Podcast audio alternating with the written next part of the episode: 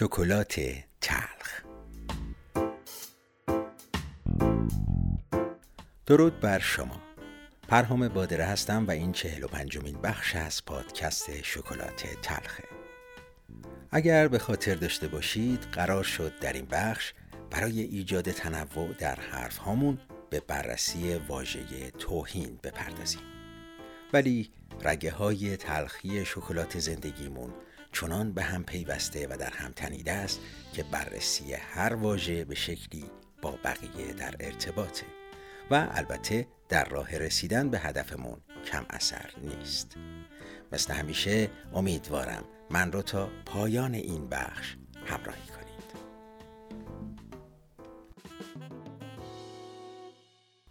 وقتی این واژه رو در اینترنت جستجو کردم گونه های مختلف و متعدد توهین و مجازات هایی که در قانون براشون در نظر گرفته شده آشنا شدم که برای همه در دسترس و قابل بررسیه.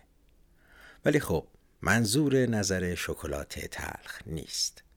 پس اجازه می‌خوام طبق معمول بیاین این واژه رو از دید عموم و با استفاده از اندیشه و تفکر خودمون مورد بازنگری قرار بدیم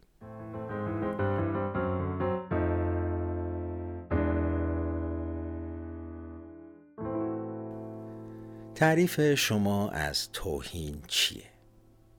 چه موقع احساس می‌کنین بهتون توهین شده و اصلا چه حسی بهتون دست میده؟ ناراحت میشین؟ عصبانی میشین؟ میخندین؟ دعوا می‌کنین؟ یا چی؟ آیا از نظر شما توهین همون فحشه؟ یا فحش فقط یکی از انواع توهینه؟ آیا براتون پیش اومده که از رفتار کسی احساس کنید بهتون اهانت شده؟ من فکر می کنم گستره مفهوم و برداشت از این واژه در جامعه خیلی فراتر از چیزیه که در قانون بهش اشاره شده و در حقیقت تعریف این واژه در دایره المعارف هر شخص ارتباط مستقیمی با سطح فرهنگ خانوادگی و تربیت اجتماعیش داره یادتون هست کوچیک که بودیم رعایت مواردی نسبت به بزرگترها جزء وظایف بود و انجام ندادنشون یه جورایی توهین به حساب می اومد. مثل پاتو جلوی بزرگتر دراز نکن یا پشت به بزرگترت نشین من با انواع فحش و توهینهای کلامی در سنین بالاتر آشنا شدم و الفاظ رکیکی رو شنیدم که بالاترین درجه توهین محسوب می شد. هرچه بزرگتر شدم به گستره توهین های رفتاری و گفتاری اضافه شد تا جایی که مثلا الان پاسخ ندادن به پیام کوتاه دیده شده یه جور توهین به حساب میاد. در این بین اتفاقات جالب دیگه ای هم افتاد. دیدم اشخاصی رو در رده های سنی خیلی زیاد یا حتی خیلی کم که دوستان و رفقاشون رو با رکیک ترین فوش ها صدا می‌کنن و نه تنها اون رو توهین به حساب نمیارن بلکه نشانه ای از صمیمیت می‌دونن. هرچه رکیکتر صمیمیتر. دیدم آدمهایی رو که موقع جوک تعریف کردن اول می‌پرسن که ببینم مثلا ترک شمالی یا هر قومیت دیگه که قهرمان جوکشونه بینمون نیست؟ و بر فرض بودن میگن من خودمم ترکم یا پدرم مثلا رشتیه. و بعد با خیال راحت جوکشون رو تعریف می‌کنن. در باطنشون باور دارن که اون چه می‌خوان بگن جدا از ماهیت خنداندن توهین به حساب میاد. و راه برطرف کردن اون اینه که اول گریبان خودشون رو بگیره. حتی دیدم افرادی رو که نسبت به یک واژه خاص و کاملا بی ربط واکنش نشون میدن و اصطلاحا اون رو نقطه ضعف یا حساسیت خودشون می‌دونن.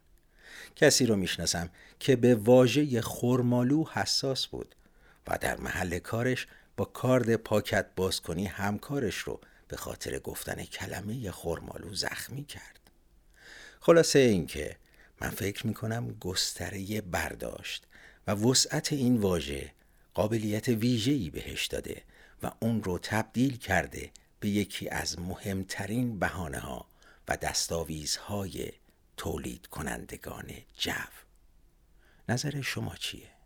حتما دیدین که مثلا چاپ یک کاریکاتور در داخل و یا حتی خارج از کشور چه بلواهایی به پا کرده. یا چطور یک شهر به خاطر استفاده از لحجهشون در یک فیلم یا سریال دست به اعتراض زدن. مطمئنم موارد خیلی زیادی از این دست رو به خاطر میاریم من همیشه در این جور مواقع به یاد کلام زیبای سعدی میافتم که میگه گوهر اگر در خلاب افتد همچنان نفیس است و قبار اگر به فلک رسد همان خسیس است. برداشت شخصی من از این کلام شیوا اینه که همونطور که خباست بدی و انواع خصلت‌های بد به واسطه تبلیغ به خوبی تبدیل نمیشن. قداست خوبی و انواع خصلت‌های خوب هم با توهین قابلیت خودشون رو از دست نمیدن. یا به عبارتی میشه گفت خوبی نیازی به تبلیغ نداره.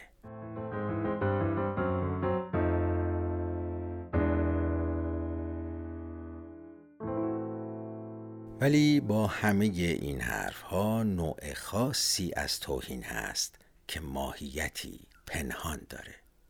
از قوانین سایر کشورها اطلاعی ندارم. ولی در قوانین ما نه تنها اشاره‌ای به اون نشده و مجازاتی بهش تعلق نگرفته بلکه استفاده از اون حتی امتیاز هم به حساب میاد. توهینی که از نظر من بالاترین درجه توهینه و به اشکال مختلف تک تک ما رو مورد خطاب قرار میده و به دلیل اهمیتی که در ذهنم داره صحبت در مورد این نوع خاص از توهین رو به بخش بعد واگذار می‌کنم. و البته خوشحال میشم اگر حدسی در این باره دارین اون رو برام بنویسین. بیشتر از این وقتتون رو نمی‌گیرم و مثل همیشه از اینکه تا انتهای این بخش من رو همراهی کردین بسیار سپاس گذارم. پس تا پنجشنبه همین موقع همین جا بدرود.